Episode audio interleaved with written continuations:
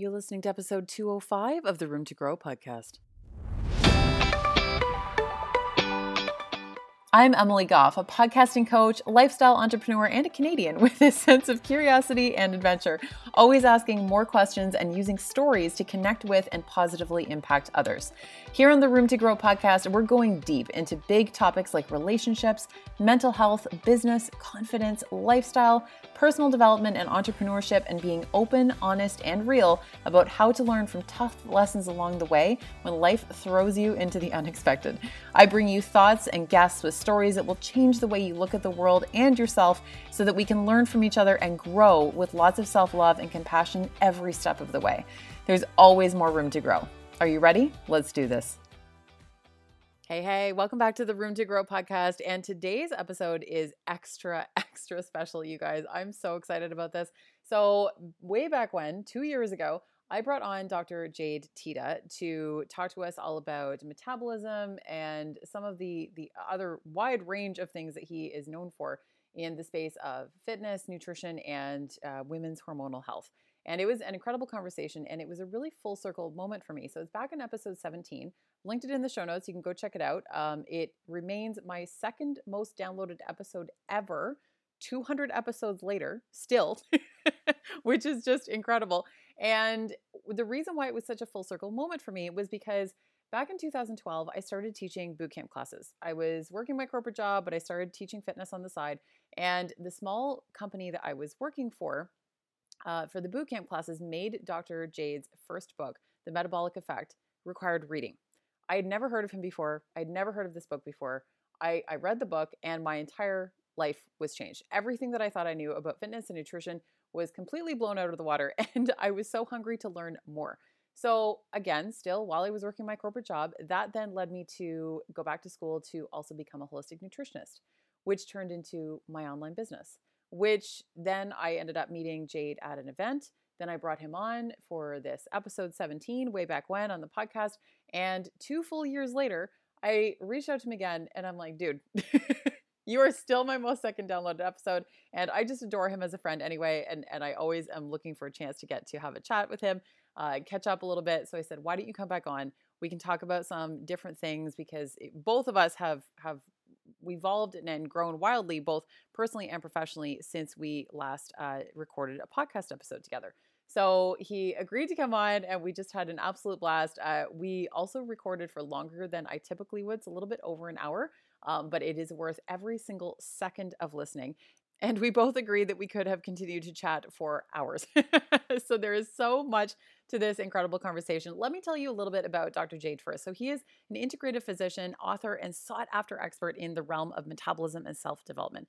He spent the last 25 years immersed in the study of strength and conditioning, hormonal metabolism, and the psychology of change and success. He's also the founder and creator of the international health and fitness company Metabolic Effect. He has authored several books, and his newest company, Next Level Human, combines his medical and fitness knowledge with his expertise in self development and mindset change. Dr. Jade and I cover everything in this episode from uh, he gives us all kinds of insight into how he's managed to build up successful online businesses, multiple successful online businesses, and he's also giving some really tangible tools and strategies that you can use whether you're just getting started or if you're trying to build upon what you've already created as well. Uh, we're getting into the distinct differences between passion, meaning, and purpose, using pain to fuel your growth, and using his framework around pain and purpose. Jade is known for his frameworks. he comes up with the most brilliant frameworks that make what he teaches really easy to remember, which I, I think is a big key to his success as well. Um, we also get into when to share your very personal stories and some of the personal requirements that Jade has that need to be met before deciding to come forward with a personal experience as well. I even asked Jade what his biggest fear is, and his answer is likely not one that you would expect, but I think that it's one that we can really all learn from.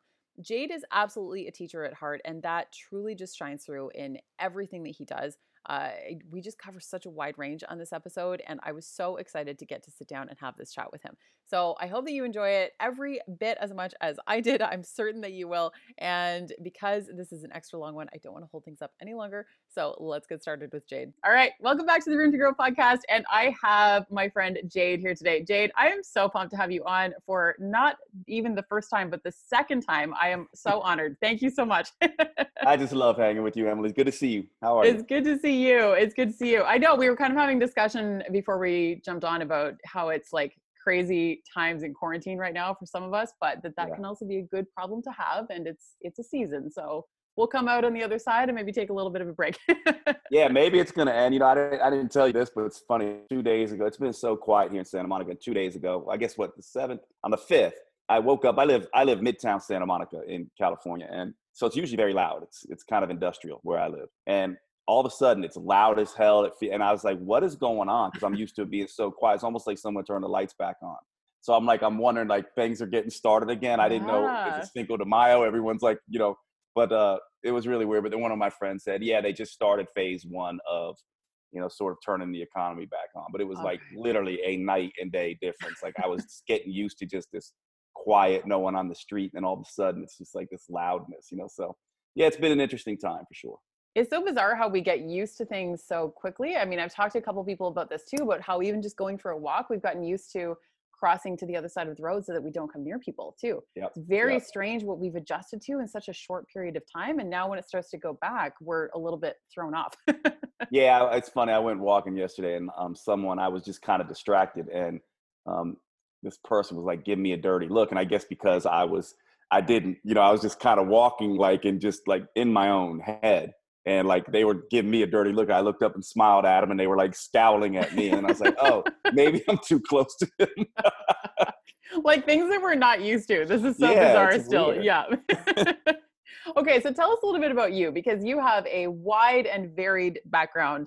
Mm. And I don't even know if we could fit into this podcast a number of things that you are I consider to be an expert in. So tell us tell us your version of this because I want people to get to know you a little bit better. Well, you know, it's it's interesting how we come to our areas of expertise, right? I mean, I would say I'm most known for metabolism and most specifically hormonal metabolism. But um, I I personally feel like my greatest area of expertise, the thing I've been studying the longest, is psychology and philosophy.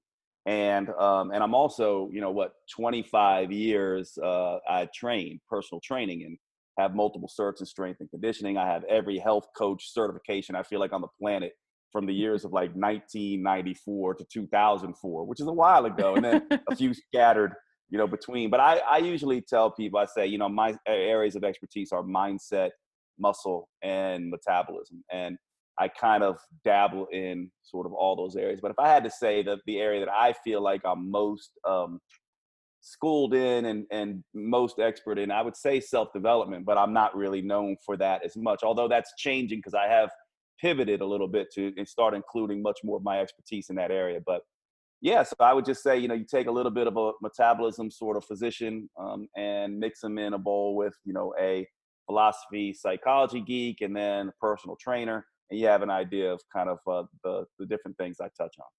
I love this so much. Well, and, and, and I guess the final thing. Sorry to interrupt you. I no, please. This, but the, the final thing would be, and you and I just talked about this was um, the idea that uh, as we progress, uh, one of the things that I did, and I know Emily did as well, for those of you listening, is you know kind of began to pivot into you know internet business and this whole idea of teaching people to do what I've been able to do, which is bring my expertise online. And so that's oftentimes something like it's an afterthought. So you could tell it was kind of an afterthought. I was like, oh yeah, I do that, you know, too. It's like I do an awful lot of that. And actually, I have to say, if I get the thing I get asked most about now when I sit down with people who know my work and stuff is that how did you do what you what you did how to how to publish a book how to produce content how to build an online business you know all that kind of stuff so that's an interesting sort of piece that I don't really necessarily think I'm very good at but I have had success there and I teach a lot now in that.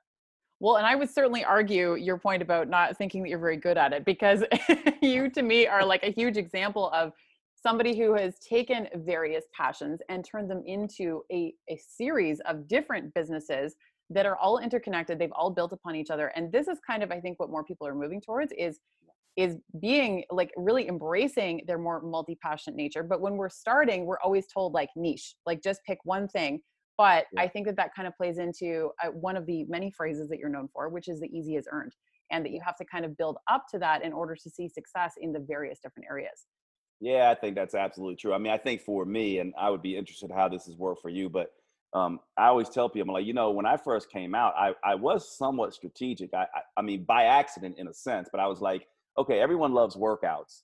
Um, I know that I have all these areas, but where can I make the most money and build the most sort of business quickly? And I was very much steeped in personal training at that time. So I started an outdoor boot camp. And then that, I built that up, used that money to pivot to online. And, and a lot of people don't know this story, and I hate that they don't. But my brother, I have a my older brother Keoni. I have two older brothers, but one of them went to school with me.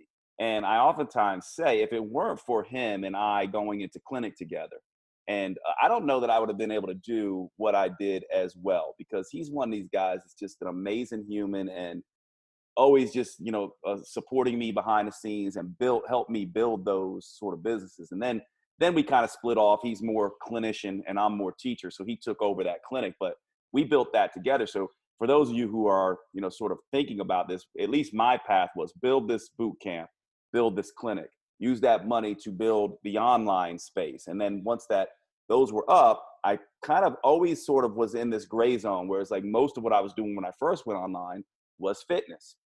And then i started pushing into nutrition and biochemistry and hormonal stuff. And then i started going into more of my functional medicine sort of training. And then finally over the last two years i finally got to the point where i was like all right i'm going to launch my self development stuff under the brand next level human and was able to sell my metabolism stuff to uh, actually two of my best friends now over at another company. But I did sort of jump and I don't know. I mean, I think some people can come in, uh, and I'd be interested to see what you think. I think some people can come in and go, all right, I'm going to do all three of these things all at once. It certainly uh, didn't work for me. And even with my new sort of business, Next Level Human, which is really encompasses what I call the four jobs, which is, you know, finance, health and fitness, personal relationships, and personal development, I still am kind of like, all right, I have to kind of start with one of those four things mainly because it just gets too sort of messy. But I'm interested in, in your thought and what your path has been there.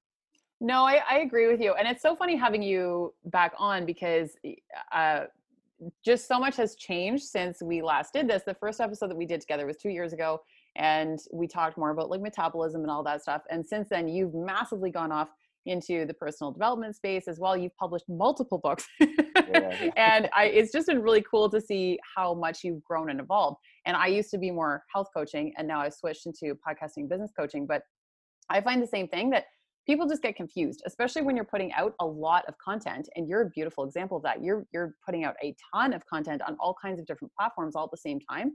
It's it's hard sometimes as as the one doing the content when you want to talk about all of the things and you want people to know about all the things but some people are coming to you for one particular aspect of what you do and they're not interested in the others. And then you've got somebody else who's coming to you for something different. And and it's it almost starts to feel like there's this pressure to serve all the people while still staying in alignment with what you love and what you enjoy doing best too so that's a little bit of a, a, a, tricky dichotomy that can happen when when we start to branch off and we're not super clear on on our main sense of purpose i think. Yeah and, and you know what i think you're what you're touching on there is really really key for individuals is that um, if you're going to do it then which it is hard as emily's saying but if you're going to do that you better get very clear on um, getting very good at sort of um, coming up with hooks and coming up with the right messaging and uh, also understanding stuff like for me like i say mind muscle metabolism. It rolls off the tongue now but that took a while for me to kind of took a lot of knowledge to kind of be like all right i am all these things. People aren't going to think past three things. I need to have something that is rhyming and memorable. And you know so i spent a lot i don't want to just be the you know mind you know body you know sort of fitness thing that you've heard a million times. And so you have to sit down and be relatively um, strategic about this uh, stuff. And so you know like to me and i'll go through this really quickly that's helpful for people but to me when you're if you're going to do this even if you're just going to niche down you want to essentially in my mind do two things. One you want to kind of be like all right let me define myself. And to me, I like to use the sort of Hollywood example of this, where it's like, I am the X of Y, and X is something that is new, and Y is something that is old, right? So, like, if you're, this would be like that whole pitch, like Alien is Jaws in space. So, X is something, you know, that's sort of new and different, and Y, you could do it either way, really. You could say, like, for example, uh, Metabolic Effect, my old company was, we are the Sherlock Holmes of the health and fitness industry, right? So, in a sense, the Sherlock Holmes that doesn't really go with health and fitness, but you know what that is. Most people know who Sherlock Holmes is. They know, oh, that's a detective. And so I don't have to go through this big long spiel about, you know, we do, uh, you know, uh, we help you find what works for you because everyone has all these different diets. I just say, hey, we're the Sherlock Holmes of the fitness industry, and you immediately know what that is. And and I think it's very clear that we need those things. And most people don't do those, which sets them back a little bit. So that's the first thing. It's sort of get this sort of um, Hollywood uh, pithy statement that everyone catches right away. And that takes some time. And then the next thing is to come up with a hook. And the hook is uh, very simple. Uh, simple. It goes like this: You think it's X, it's really Y. So you think it's calories, it's really hormones you think it's hormones it's really um, calories right? It's it's this thing so whatever most people are thinking that might or may be true you just add on your sort of piece uh, to this right? So um, examples of this i do this pretty much every time i produce content. Example this would be like you think intuition intuitive uh, thinking is sort of um, magic. It's really uh, very specific and rational right? So people go what do you mean? Those two things don't go together, ra- reasoned, rational, and intuitive. But I call up this whole popularity of intuitive sort of eating, and I start talking about how the fact that, yeah, it's not really magic. Think about it this way. So, those two things together in my mind, when you're thinking business, you have to go one, uh, how do I describe what I am in a very simple way that everyone gets it in a sentence? Two, how do I get a very powerful hook, right? So I'll give you the hook of next level human, which isn't perfect, but essentially goes like this. It essentially goes, as a human, you have a job to do, right? So everyone goes, well, what's the job? And then I go, in fact, you have four jobs to do. And then the hook is this four part framework that everyone goes, oh, yeah, that's absolutely right. I do. Those are my four jobs. And it does something to our brains, right? It's this neat little thing where we go, oh wow i all i have to do is these four things that's absolutely right there's sort of like a truth and sort of makes your brain sort of perk up and so from my perspective when you're going into business you want to be thinking about these things in the beginning because you're gonna you're gonna need to have this mind muscle metabolism on your thing you're gonna have to have this i um you know and right now we're seeing it a lot where it's sort of like i help men who are blah blah blah do blah blah blah. I mean that's that's okay for me but I, but for me even better would be like i am the sherlock holmes of the health and fitness industry or something like that that makes people go oh i get it immediately. And that takes a long time to do but i also think most people won't do that. So getting the hook and getting your sort of one sentence down as you launch into this is going to help you. And i do think you have to niche first but whether you're niching or whether you're trying to do all of it at once, you need to have those things in place in my mind. And the final thing I'll say on that is in and then I'll stop to see what you think is that once you have that, then to me you have to build a framework around your offerings. You have to kind of say and and a framework is essentially before my framework is built into my hook with next level human. But that framework is something that when when someone then goes, "Oh, that's interesting." and they start looking a little bit further, what they really want, what will keep them around is to see something that makes very clear sense. Oh, there's a one, two, three of this business. And I oftentimes say I'm looking for three to five things. Three to four is the sweet spot that I can be like, you know, here's the framework of the business. Here's how we do it. Because people not only want to know what you do, they want to know how you how what you do is different and they want to sort of know that there's a path for them to travel right so like if you're in metabolism i have this whole idea of there's the four m's of metabolism right there's mindset and mindfulness there's movement there's meals there's metabolics and when you come up with these kind of frameworks all of a sudden people go oh, I get it. I want to know more. I can see the path that I'm following, and it immediately sets you apart as a smarter business. Someone feels like, oh, there's a path for me to travel. I know where I'm going, and it seems more sophisticated than this person over in this direction. And I just think people don't do those things. So yeah, that's that's one sort of way that I would launch into this. And sorry for that big long diatribe. I hope that's helpful. But to me, that's sort of how I think about business now. No, I think that's incredibly valuable, especially for anyone just starting out. But even like I'm several years in and I'm still eh, really hammering down the power of these frameworks. And to me, you are like one of the masters of frameworks in general. Like you have a framework for everything. And it's, it really sticks in people's heads a lot. We're going to get into a few of the ones that you have um, in various areas today. But I, I think that it gives people a lot of clarity when they can not only as as the person you know your potential client or customer who is looking to absorb the content but as the person creating the content it's actually much easier to build things out when you have some sort of framework as well and you even talked about that in terms of publishing books too that you have frameworks that you use around publishing books so that it's not quite such a painful process and that you can do it in a much shorter time frame than most other people can do that as well and i think that that's super powerful that you're able to to do that and to teach that to other people yeah, absolutely. I think um, it, it's really it's funny, right? Because think about this way for everyone listening. Like there's there's noise everywhere, right? So like if we if we all go online, in a sense, I look at it like we're all saying the same thing.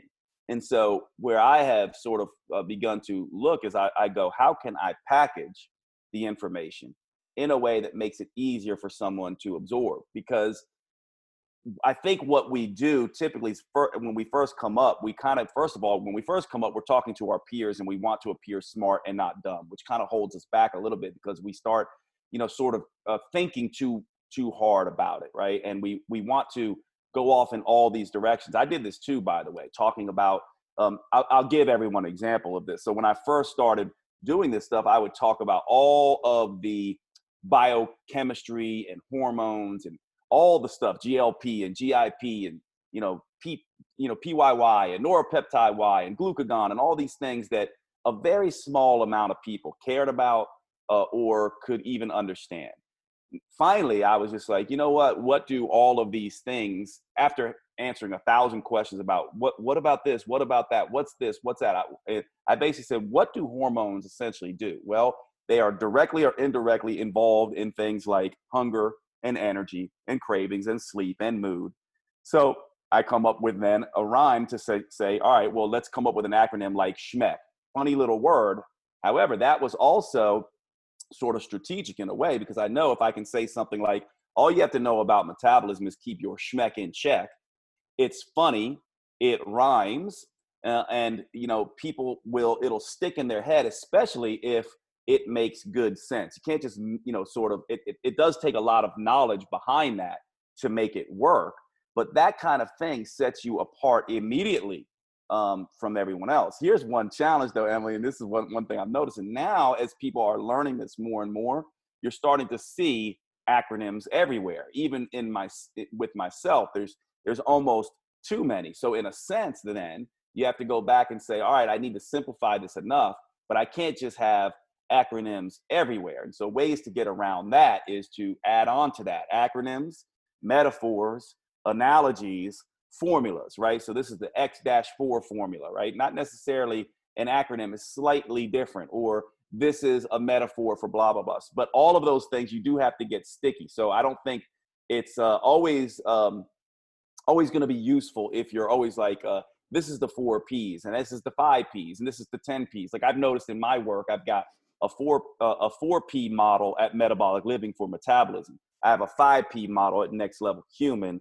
for purpose and meaning, right? And so it can start to get confusing, but I think as long as we sort of understand the reason we're doing that is to simplify information for people. As soon as these acronyms and metaphors and analogies and formulas start to make it more complex for people, you're missing the point. So I just wanted to add that in because that's really what they're doing. It's simplifying information. One of the things that um, I have realized, and it's this is just hilarious how this works, but it works really well. I have realized that if I can take um, a program, if I can build a program in business, and I can simplify the information for people, right?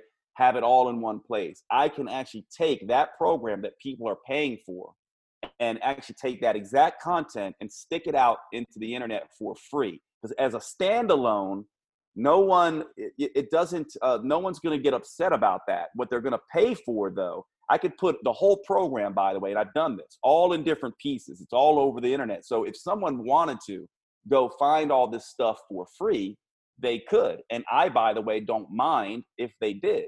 But what I'm now seeing is valuable to these people is a place where it's all packaged in one place, a program where they can buy and have the information organized and packaged and they can systematically learn it. And so this opens up a whole other thing for content creators, right? Because in a sense now, um, a lot of people know me. They're like, "Oh, it's interesting. You seem to release a lot of your stuff that you have paid, you know, people pay for for free." And I'm like, actually, I release now most of my stuff that I built for free out to everyone. The difference, though, is is that it's out there in a way where it's I don't release it in YouTube in like a here here's a series of you know education. It's just more I release it as a standalone single video.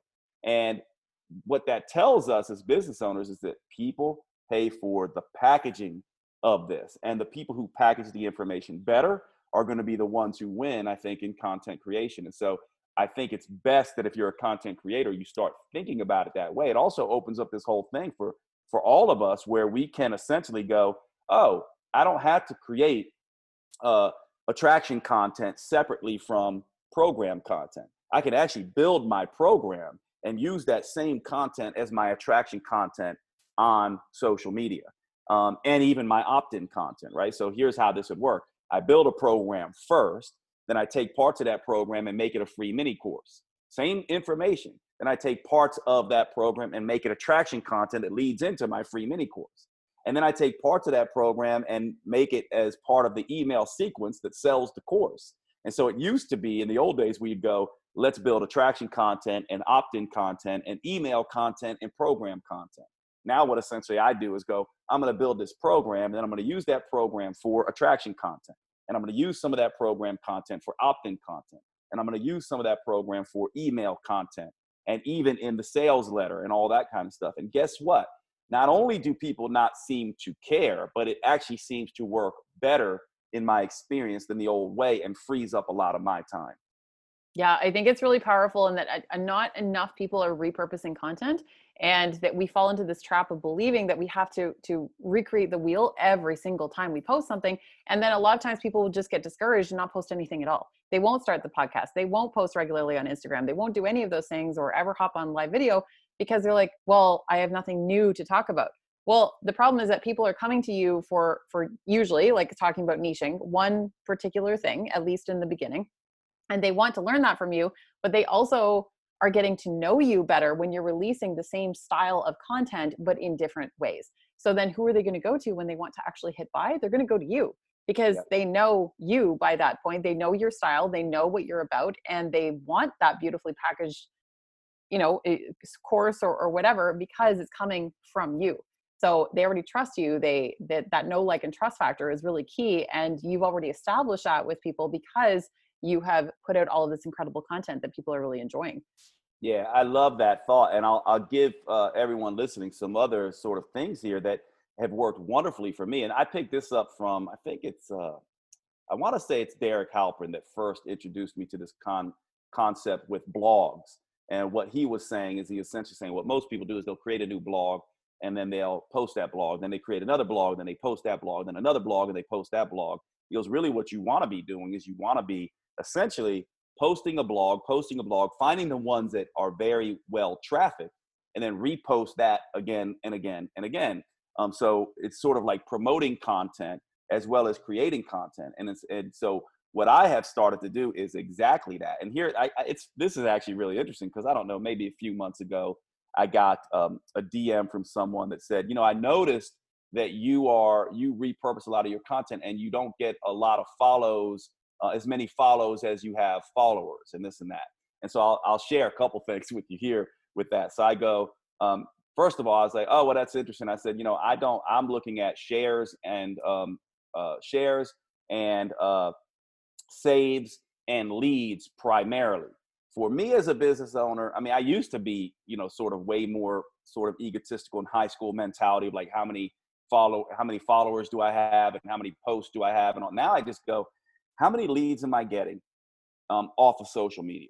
Because if I'm not getting leads, I don't care. I'm not the kind of person that needs to be on, you know, social media. I, I am there because I know I get lots of leads um, off of that. And part of the way I get my leads, I get so many leads, is I basically um, go in there and essentially say, what are the things that I have done that get the most traffic and the most saves and shares and leads? Let me repost that again and again. And so I sometimes will literally go, you know, some people go repost, like you go over to Emily's stuff and go, oh, I'm going to repost that. I go and repost my own stuff again and again and again. And does it annoy some people? Sure, I'm sure it does.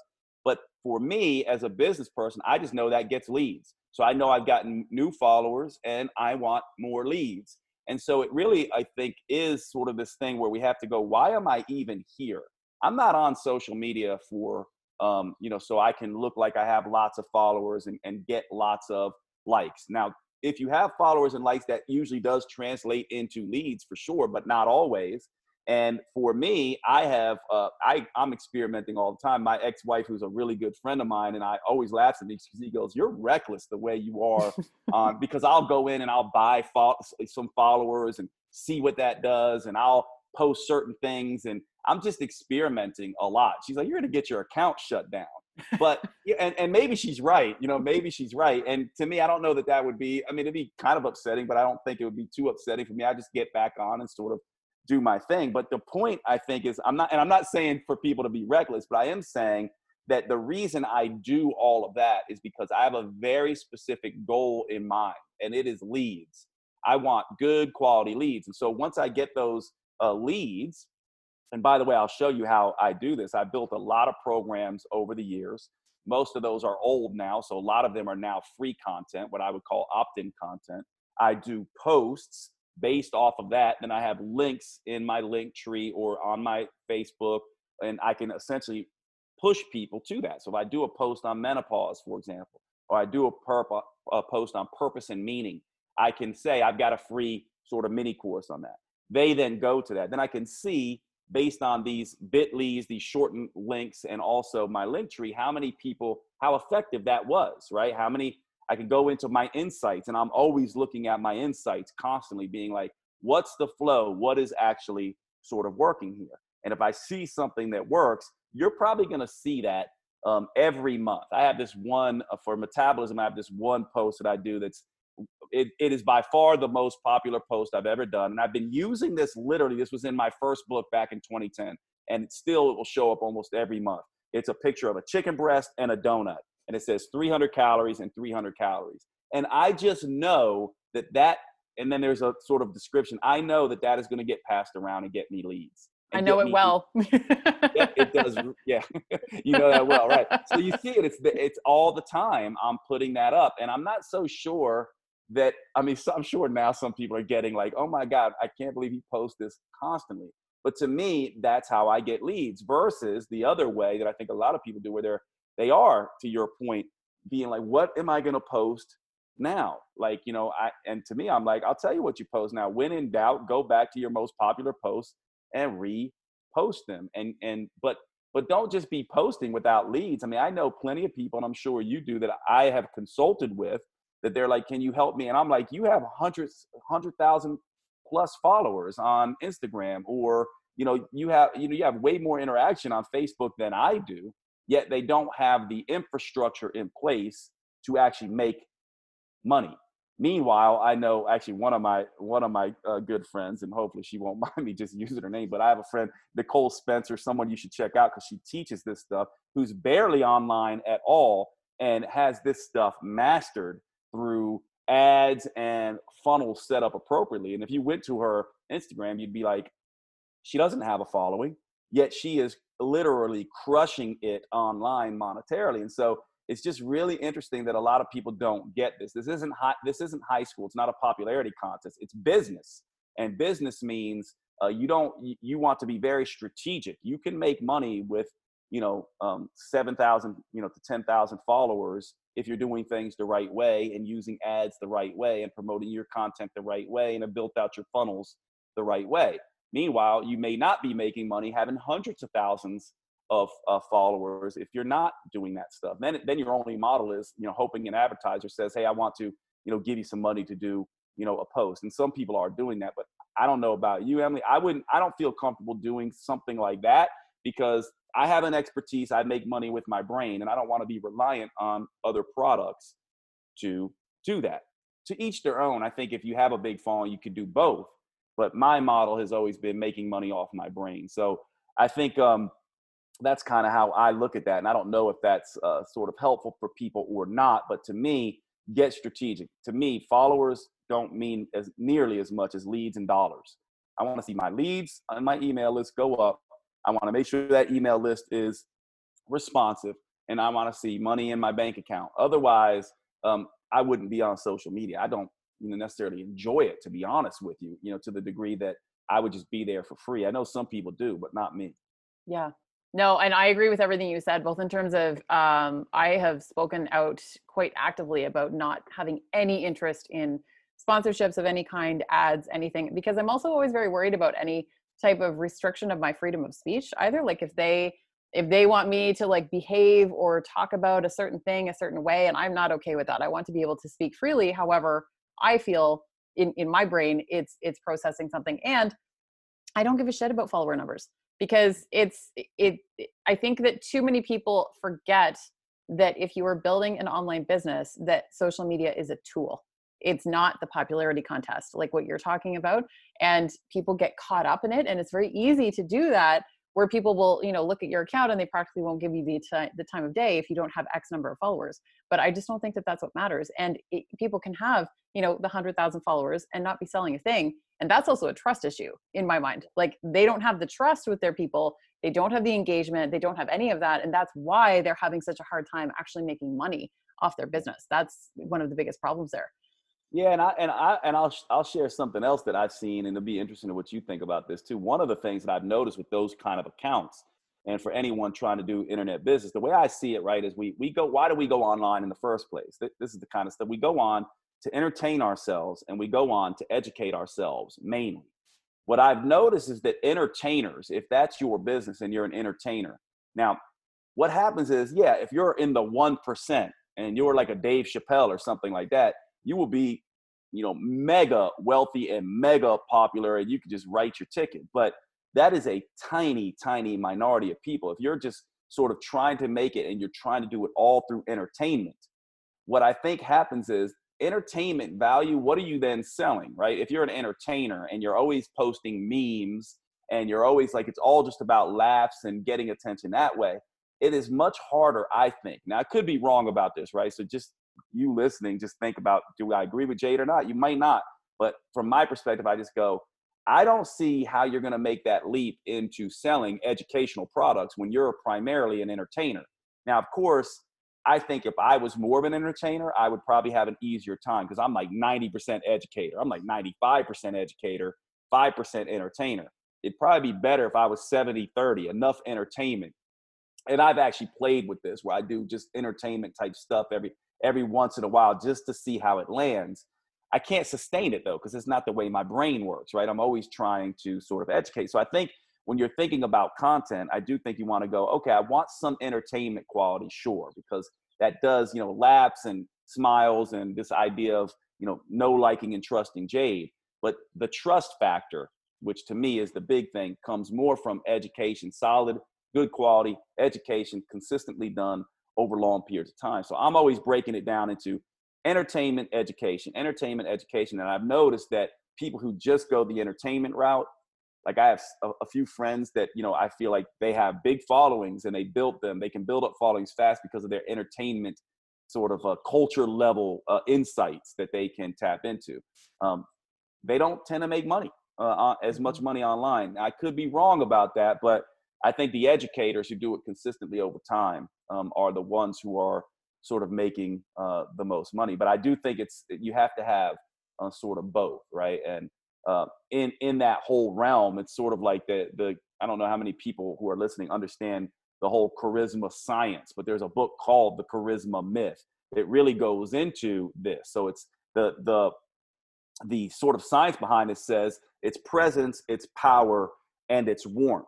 And people who have those presence, power, and warmth are going to be well liked, well trafficked, well followed.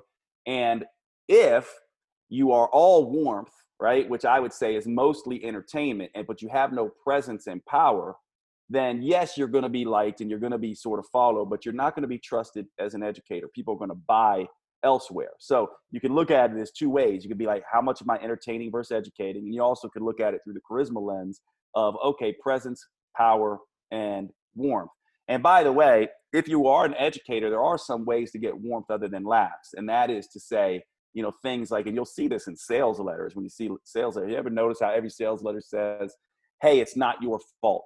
um, or it tries to get some bad guy that we're all against. You know, I, you know, they're not on your side, this and that. That's that's a marketing strategy of warmth. It's kind of like, hey, I'm in it with you. Hey, I get it. So if you can show empathy and compassion, there is, uh, you know, some warmth factor there. So I think when you're kind of thinking, if I'm missing the boat in terms of uh, my ability to get attraction on content I would look at those. And for me, my big one is warmth. I always go, all right, um, I'm not, my face isn't seen enough, right? I'm not out enough on lives. I'm not, you know, and then part of you has to go, well, do I want to actually do that? So then there's this thing where it's like, I don't want to pretend. I don't really like doing that stuff, but I do know that that stuff is is warmth. But here's the other part of this, and I guess I'll ask this to you. I've been having this conversation with a, several of my friends in internet business, and I'm like, how much access is too much access?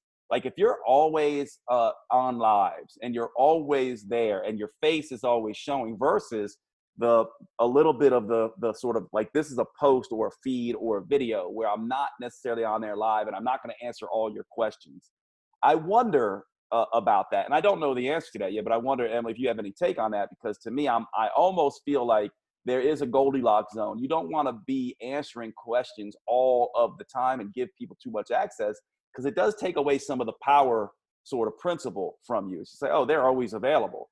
Versus like, you know, I don't know, some of my favorite people are like Sam Harris and people like that. I can't just get Sam Harris to answer my questions for me. I got to go buy his book. Now, part of it's because Sam Harris has a huge sort of following, but I can't, I can't get like he, there's some access issues there that I can't just get Sam Harris. So I don't know if you have any thoughts on that, but that's actually a really interesting question because when the pandemic started, I started going on uh, live every single morning, and I said I would do it until this pandemic situation is done, which is looking increasingly farther and farther away. I know you're like, okay, now I'm doing live oh, every day for two years.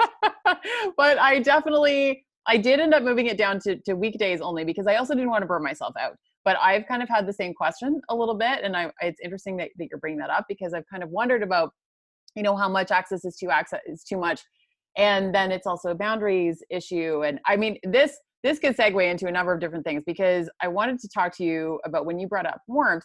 I wanted to talk to you about if you think that you can teach warmth, if you can teach people how to be genuine, um, and then that also kind of leads into another conversation around share versus overshare because this is one of like my favorite topics especially when it comes to sharing very personal stories which you have shared extremely personal stories i have shared very personal stories there are people out there who would look at both of us talking about infidelity and like all kinds of like personal experiences where they're like why don't you keep that shit behind closed doors? Like why are you talking about this openly? And yeah i would love your thoughts on on any and all of that because i i think that um you're someone that that really comes to mind to me when it comes to those types of questions around what do we share? What do we keep to ourselves? And where's the line?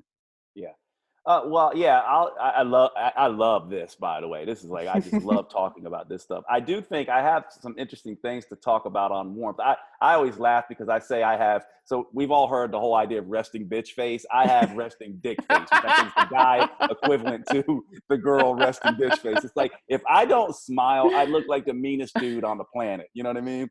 But and it's so funny I, because I think of you as so warm that like even if you're not smiling, like I never think that about you at all. So That's so sweet. You know, I just I had a friend just tell me, "Oh my God, what are you talking about? You're like a teddy bear." So maybe I have. You are. You just like radiate teddy bear vibes, like even if you're not smiling. That's what she. That's what she was saying, and I was like, "Really?" But I do think you can teach warmth because I remember in high school, um, I got this thing over and over again where people are like, "You're arrogant." He's so arrogant. He's so arrogant, and I was just like you know what? I know I'm confident and I know the arrogance can be, and I probably, I was a little bit arrogant, but not as much as I beat myself up about. But I just started realizing that it's really about the fact that um, smiling and taking interest. And so, how do you do this online? I'm still figuring it out, but I think it really is about like just listening to people's struggles and then speaking to those struggles in a way that you can authentically do. Like sometimes you can't but sometimes you can. Look, I can relate. I'm an Italian who loves wine and tiramisu and pastas and like I, I just I'm a big eater. I have thyroid issues. I, sometimes I feel lucky for this stuff because it does allow me to say, "Hey, here's my story." And so one of the best ways to express warmth is to share your story in a way that says, "I'm human just like you." I think what a lot of times people do is they preach, and and the difference between preaching and sort of uh, preaching is sort of like all power no warmth and preaching basically goes you need to do this. You need to do that. You need to do this and you need to do that. If you don't do that you don't know what you're doing and, and you're up I on the pedestal. Yep up on a pedestal. Warmth goes more like this. It's just like it goes you know what? I struggle with this as well. And one of the things i've done to help that maybe you, you could try on and maybe that could work for you is x y and z and so even sometimes, as long as you do that just a little bit, just a smidgen, you you basically give yourself a little bit of you know um, sprinkle of you know cinnamon sugar on your message. Now I show up very much like um, you know talking about my expertise, and I'm confident about that at times. But I also try to sprinkle in personal stories that are relevant to the individual and relevant to what I am actually teaching, which then brings me to some of the stuff around um, some of the stories that I've shared and other people shared. Like to me, if you are just like sharing constantly about stuff that you're not actually teaching about, then this smacks of just attention seeking and shock value stuff. However, if your business, which next level human to me is about personal development and evolution as a human, then to me, um, I use I'm using a saying called, and it's not mine. It's sort of just a take on an old, old, old sort of thing of like pain is the path to purpose. And so for me, purpose is very, very interesting because purpose speaks to this. Your purpose means you take your pain and your struggles and you turn them into lessons. And it's not purpose until you freely give those lessons to someone else. And so when you're speaking about and sharing stories from that point of view, it becomes a different thing because now it's not just about infidelity for shock value and entertainment value. It goes back to entertainment and education. If I share about my experience of uh, infidelity on my end, by the way, me cheating and me sort of being that particular person, and I just share it and there's no sort of solution to it at the end of that, then that's shock value entertainment. It's nothing but a soap opera. If I come online and I'm just, I'm crying and you're seeing me crying and you've seen a hundred other people with posts that are have them crying you know you it kind of you just go okay another one of these this is just a me too type of person right? And so this is what we tend to do instead of just being very uh, sort of honest and authentic about it. And so to me uh, they both go into the same sort of thing. Warmth is warmth comes from deep pains that make you go i don't want other people to struggle with this same thing. It was it sucked for me. I wouldn't work, wish it on my worst enemy. I've learned some deep lessons about this that may, just may, if I share them, help others. And then especially if you have an expertise like you and I do, where it's basically like not only did I had all the information, I've been doing personal development stuff for a very long time. I studied psychology, all this kind of stuff. I still um, failed and was an embarrassment to myself and you know, sort of showed up as a coward and did all these things. So to me, it's a very uh, a deep sort of lesson that I'm like, okay, now I can see some of the ways. By the way, I'm still blind to some of the aspects of my dysfunction as a human because we all have it. See that actually, what I just said right there is is, a, is warmth. If I say I got dysfunction, we all have it. You go, you know what? I kind of like Jade. I, I, we do all have it, right? Versus if I'm like, you're dysfunctional, you do this. That's not warmth, right? But if I say I'm dysfunctional and I share that, and I also go, but I figured some things out, and science can guide us in certain ways as well.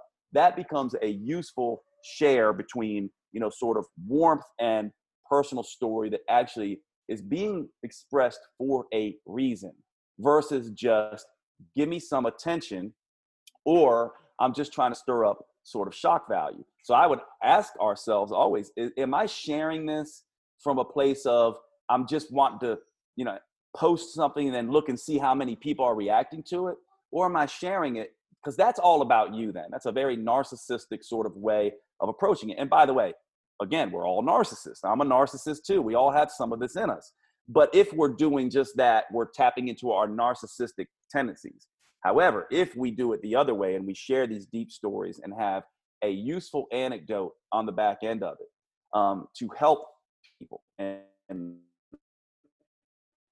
one or two people uh, benefit from this, then it's not. It's not shock value. It's not entertainment. It becomes warmth. It becomes meaningful. It becomes something that um, will make a difference. And I think, uh, and this is something that I don't know. Uh, I, I want to see what you think about this, Emily, because it is kind of um, it's a little bit woo woo what I'm going to say here, but I, I, I believe this, and it may just be you know my own woo woo kind of thinking. You know, so we all have magical thinking. I do too, but part of me goes um, as I got more in alignment with the things that I've done in my life and the experiences that I've had, good and bad, and the big mistakes I've made and the deep wounds that I have sustained and perpetrated on other people. Um, as I get more in touch with that and integrate that more into my business, I just feel like good. I, I feel more fulfilled because I feel like not only have I grown, but I am helping other people to uh, sort of grow in that particular way as well. And it feels, um, it just feels good. It almost feels like the woo woo part of that. It almost feels like um, when I'm doing that, just life is giving me good vibes back. When I'm not doing that, when I'm seeking attention, right? Which I do at times. Like, you know, I want I, I want you to say I'm a teddy bear and I want you to think nice things about me and I want you to I want you to like me because I'm human. When I'm but when I'm solely focused on that, if, if my whole job is to make Emily like me, right, then I'm not doing then I'm going to eventually uh, hate myself and you know have uh, you know a, a, difficult time in my business. Uh, however, if I'm like, you know what, I I really want to give back. Uh, and that's part of what I'm doing. Not the whole thing, by the way, because I'm like I'm all about money. You know, I definitely am, am a money guy. I'm like I want to live a good life, and I feel like uh, that's tied to my purpose. If I make good money, I can help more people. Mm-hmm. But the more I get in alignment with my purpose, the more the the gods of you know the universe are seem to be smiling upon me. And more importantly, I wake up and feel like yeah, I want to get on. I want to get on the call with Emily. I want to share this stuff. It it matters, and I know. I, I suspect from watching you do your work, you're the same way. Yeah, yeah, absolutely. And it's interesting that it that was sort of um, a huge catalyst, not only for me personally, but in my professional life. That when I came out with that story, I have just continued to build upon that and use that to fuel a, a larger sense of purpose within me that has made me feel more in alignment in everything that I do. And it seems to have drawn in all of the right people. Like I keep having like the right people fall into my path and it's it's as though they're just appearing out of magic but i think that it's because you attract what you put out.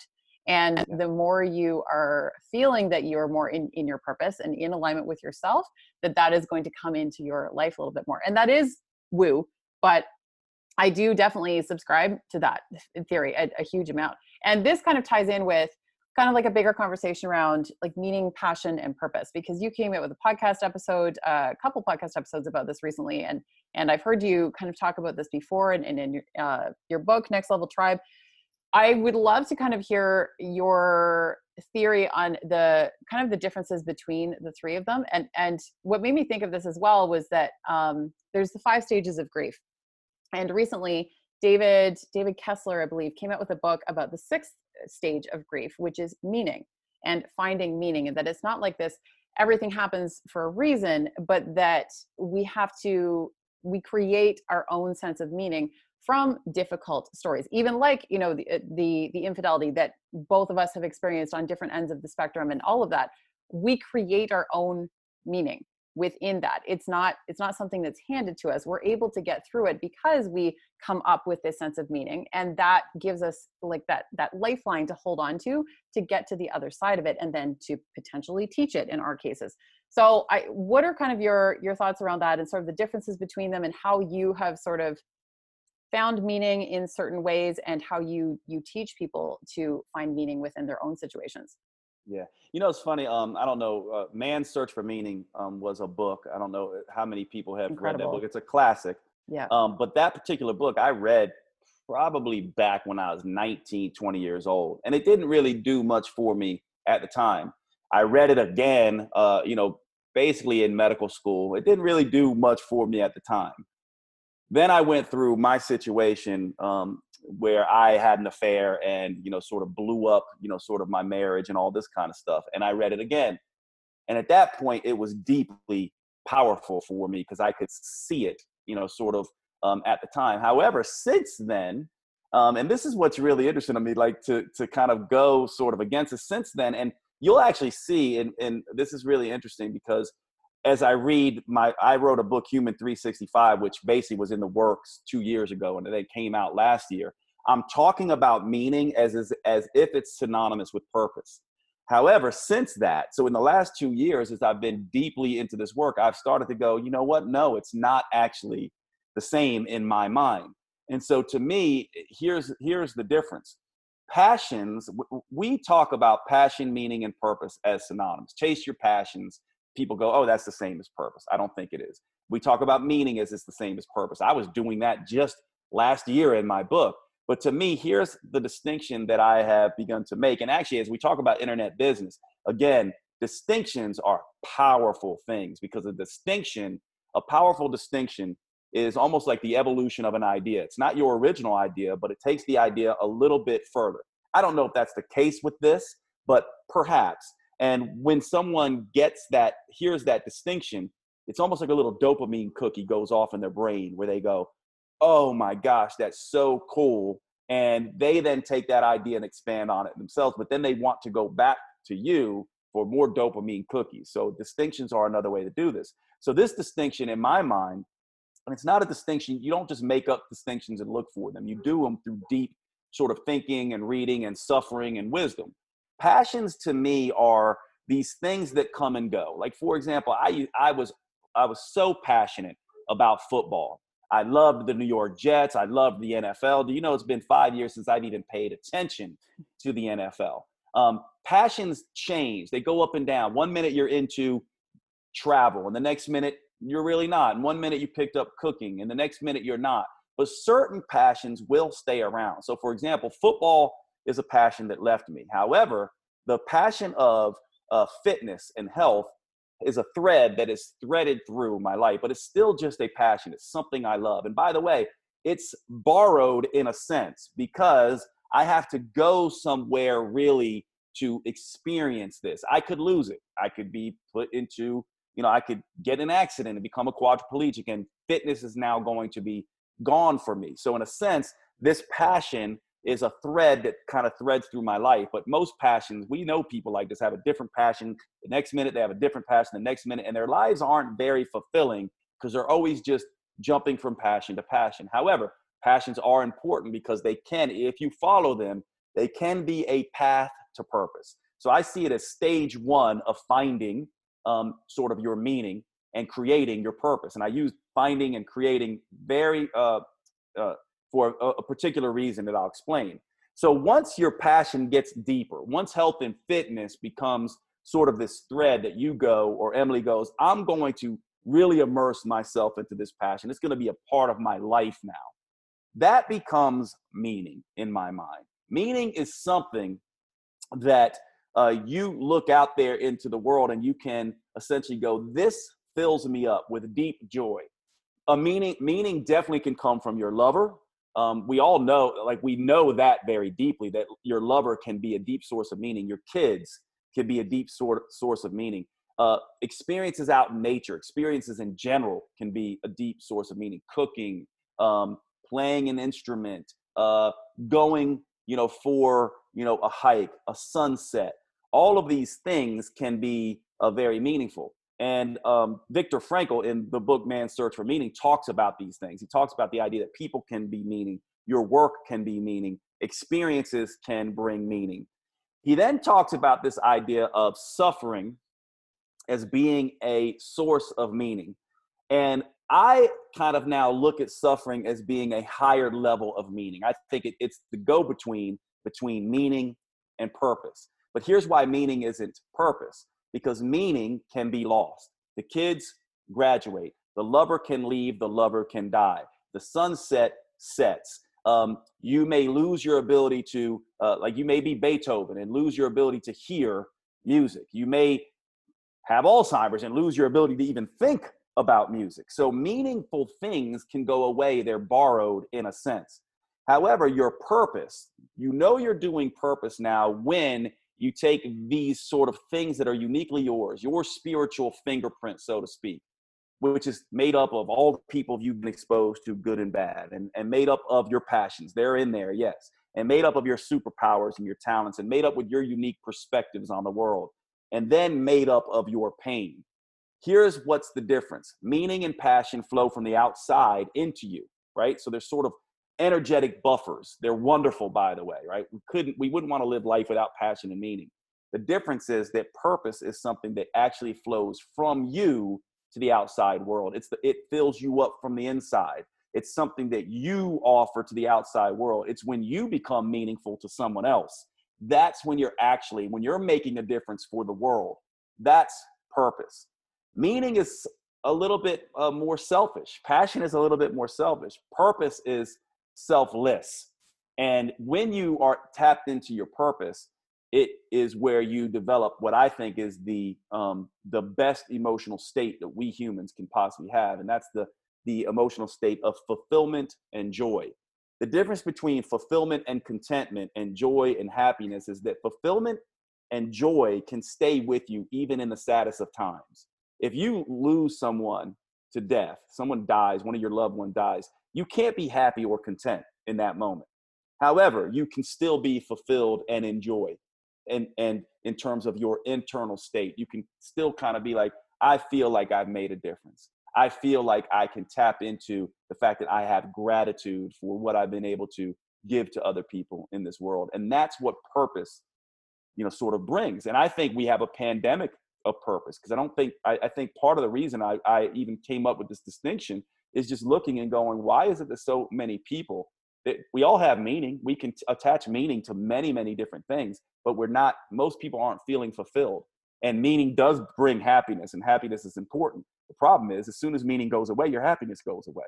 So my whole thing was like, how do we, these people that you see going through the roughest things in life, who can feel sad, but at the same time feel, you know, you kind of feel a sense of like they feel fulfilled. They're they they uh they you know they they really sort of get it and actually it came to me i don't know if you know there's this guy Witold Pilecki who was a a um I, I read all this you know sort of philosophy and stuff but he was a polish freedom fighter and he fought against the nazis he actually volunteered for auschwitz which is kind of crazy he actually snuck his way got himself captured went into auschwitz was giving all this sort of information to the americans and then had then escaped and then he was fighting against the you know the russians uh, uh, when they were in Poland. And he had this thing when they, they basically had his trial and then they shot him.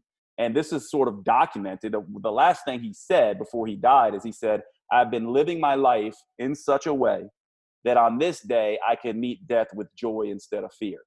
And it gives me goosebumps when I think about that because that's a guy in purpose. That's a dude who's like, I lived my life in a way so that I have zero regrets and nothing but love for where I am. And, and this is ultimately uh, given that I was so immersed in my purpose and doing what I'm doing, of course I was going to end up right here, and it's okay.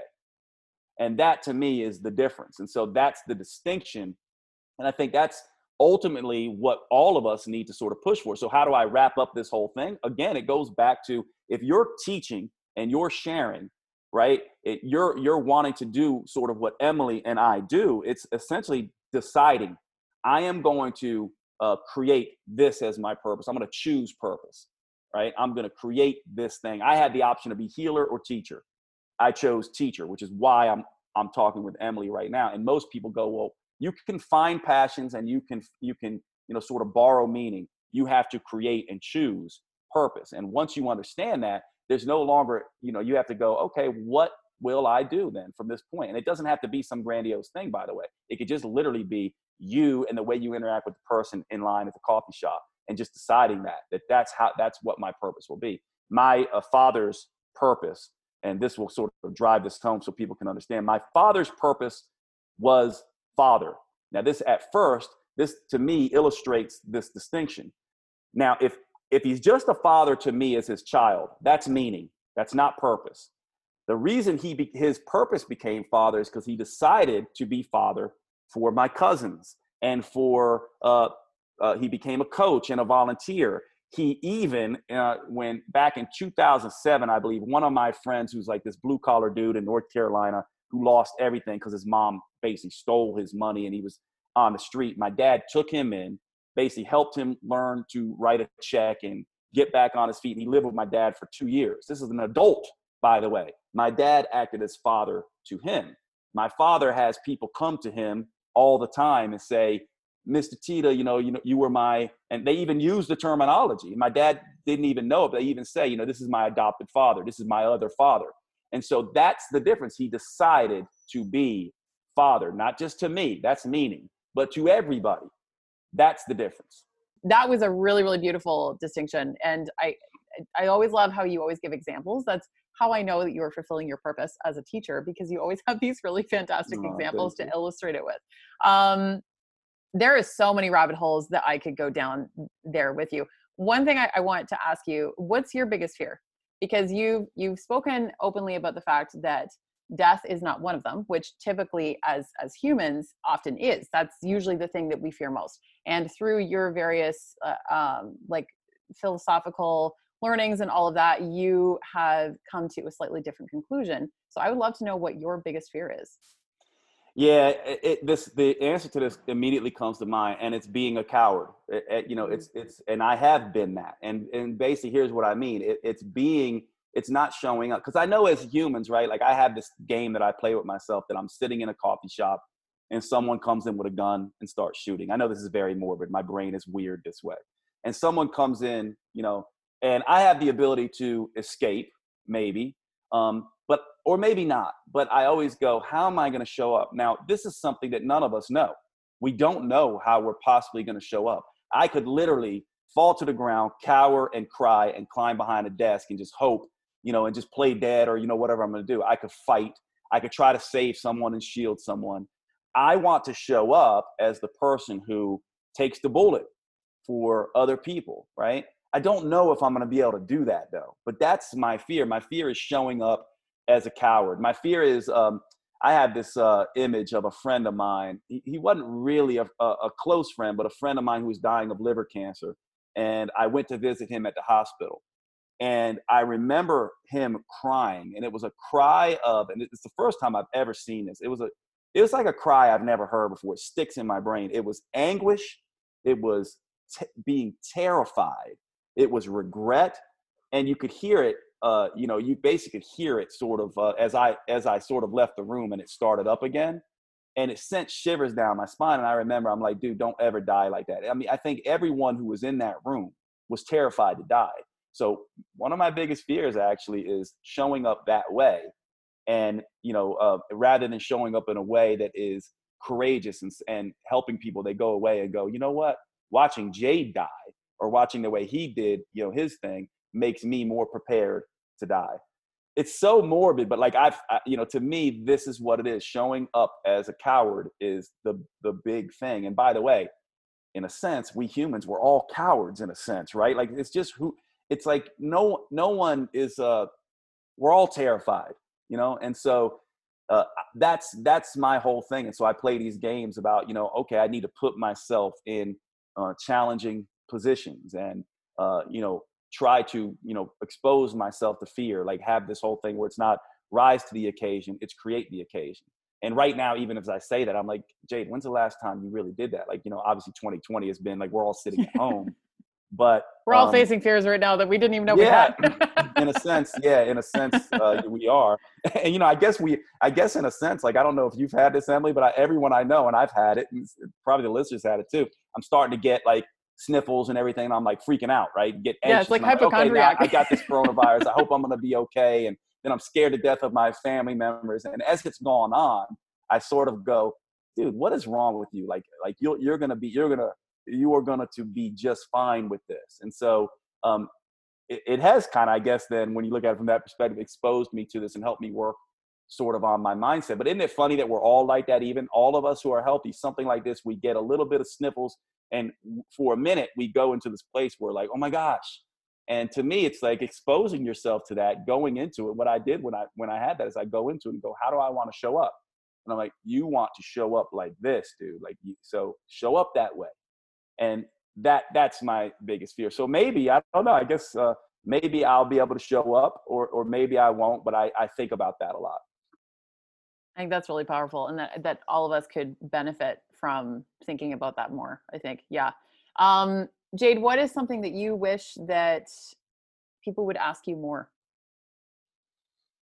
Uh, you know, that's a really good question. I guess you know it, it, this stuff that you you know to me, I, I wish that um, you know people asked me a little bit more about uh, you know sort of philosophy and and that kind of stuff. And honestly, this is going to be sort of weird, but I also you know I find myself teaching a lot, and I find my like I tend you see how I am like I sometimes I could just talk talk talk, and it's kind of embarrassing for me that I, I sort of talk so much. And one of the things that I think is um, I think what happens is for for people go, oh well, Jade knows a lot or he's thought a lot about this stuff, so they don't share as much with me. And so part of what I'm like, maybe I don't allow them to share because I'm talking so much, right? So I guess the the thing for me is not so much what I wish I'd be asked, but more that I wish uh, people would be like, oh, you know, that's really interesting. I see it this way, but sometimes I feel like uh, they don't necessarily want to share their sort of lessons with me because maybe they see me as like um, that I've thought about it before, or whatever. But I love that the most, right? Because then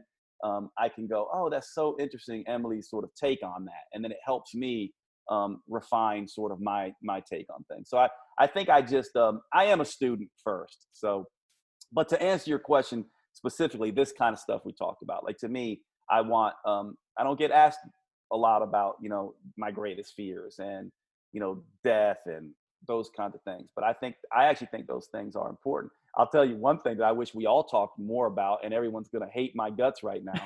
but I wish I wish we all talked a little bit more about um, politics and our values. And everyone does not want to talk about that. And I'm just like, what is this to me? I want to know. Like I want to know. Like if I sat down, we sat down without everyone listening, Emily, I would want. I would first thing I'd ask is like, tell me about your politics. I'm curious, right? Because to me, that is the deep value based seed stories from the time you were a little girl, sort of coming, percolating up. And I want to understand that stuff. I want to understand sort of your values. And so I, I want to be asked, I want to talk about politics more because I'm not, we're not going to get into an argument about it. I just want to sort of know your take on it. And no one wants to talk about that stuff. Especially right now. Everything is so divided right now yep. um, and has been for the last few years. And I don't see any signs of it improving anytime soon. But no, I agree. And I love talking about that stuff too, because I think it's really fascinating to also hear people's reasoning. But I've, I've heard uh, a friend of mine has a, her, her mom happens to be a US senator. And even though they both, like she and her mom are both on the more liberal side, she said that she actually has trouble having a, a, normal conversation with her mom anymore because her mom has swung so far to one side compared to what she used to be because of this severe division that has happened politically that she said i feel like i can't even have a rational back and forth conversation with her anymore about hot topics because it's just everything is black and white and i'm very much of the belief that nothing is black and white uh, for, for the most part, like with very, very few exceptions, there's sort of a gray area to just about everything. And there's reasons why people do the things we do. Yeah, yeah. I don't really believe in the black and white. And when people think in very black and white terms, I have difficulty even relating because I always think in the gray. So then I'll try to explain the gray or play the devil's advocate. And even if I don't necessarily agree with that point of view. And yeah, I think it's really fascinating people don't like to be people don't really like to be challenged in that way and one of the things i've done because i'm I definitely am. Um, I, am opinionated. You know, um, uh, but it, what's what I find is when I get these type of discussions, it helps me be more open minded.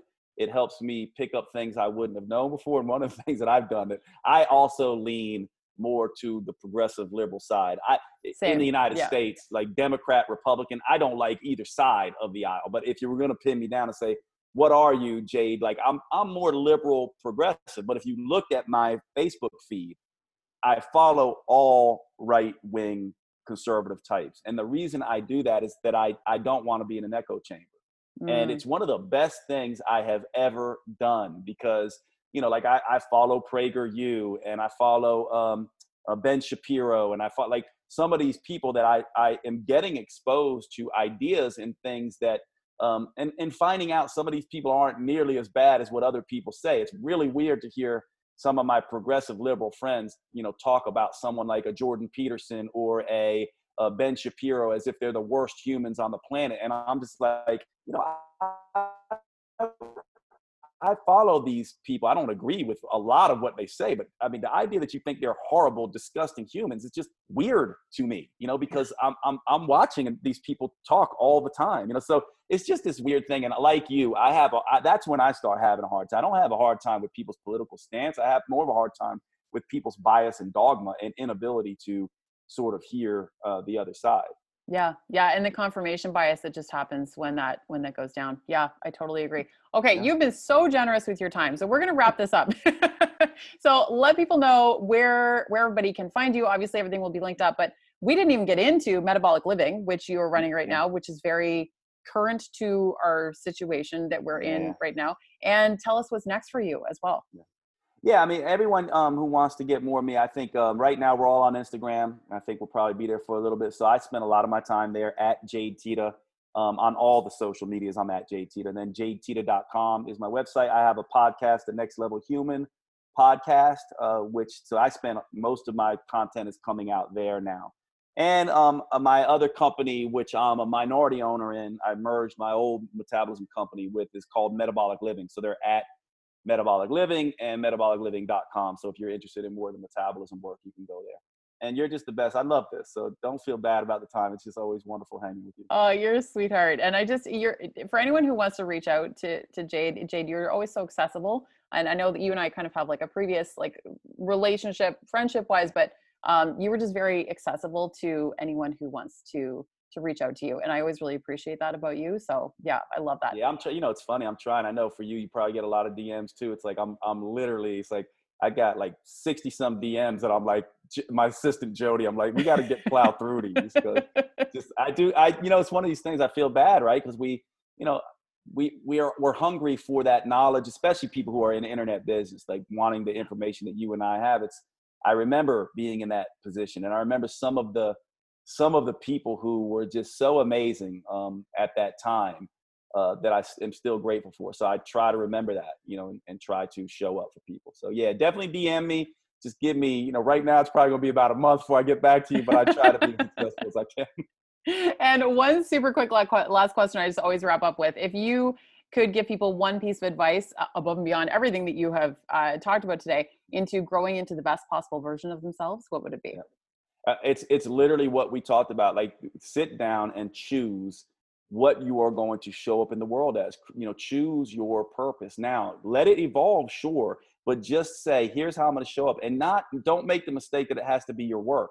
Just the way you're going to show up at the grocery store, at the Starbucks. Right now, we're all at home. The way you're going to show up for friends with texts and calls and to me this is this is what life is about and you get to choose that it won't fall on you so it's that whole thing right everything happens for a reason i think it's more things happen and you choose you create you make the reason and so that's uh, how i would come at it Jade, thank you so much. I appreciate you so much. And thank you for your time and your generosity and everything that you put out into the world. I think that you are just helping far more people than you even realize. So thank you so much. Yeah, thank you so much. I love you, my friend. I love you too. Bye.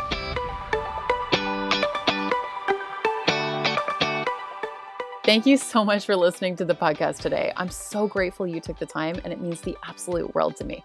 For any references in the episode and all show notes, be sure to jump over to roomtogrowpodcast.com. And if this episode touched your heart, it would mean so much if you would take a quick second to hit subscribe, write a review, and share on social media or with someone who really needs to hear today's message. It makes such a difference to keep this podcast going so I can continue to bring you amazing content and absolutely incredible guests. Be sure to tag me on Instagram over at Emily Goff Coach so that I can thank you in real time for listening and connect with you.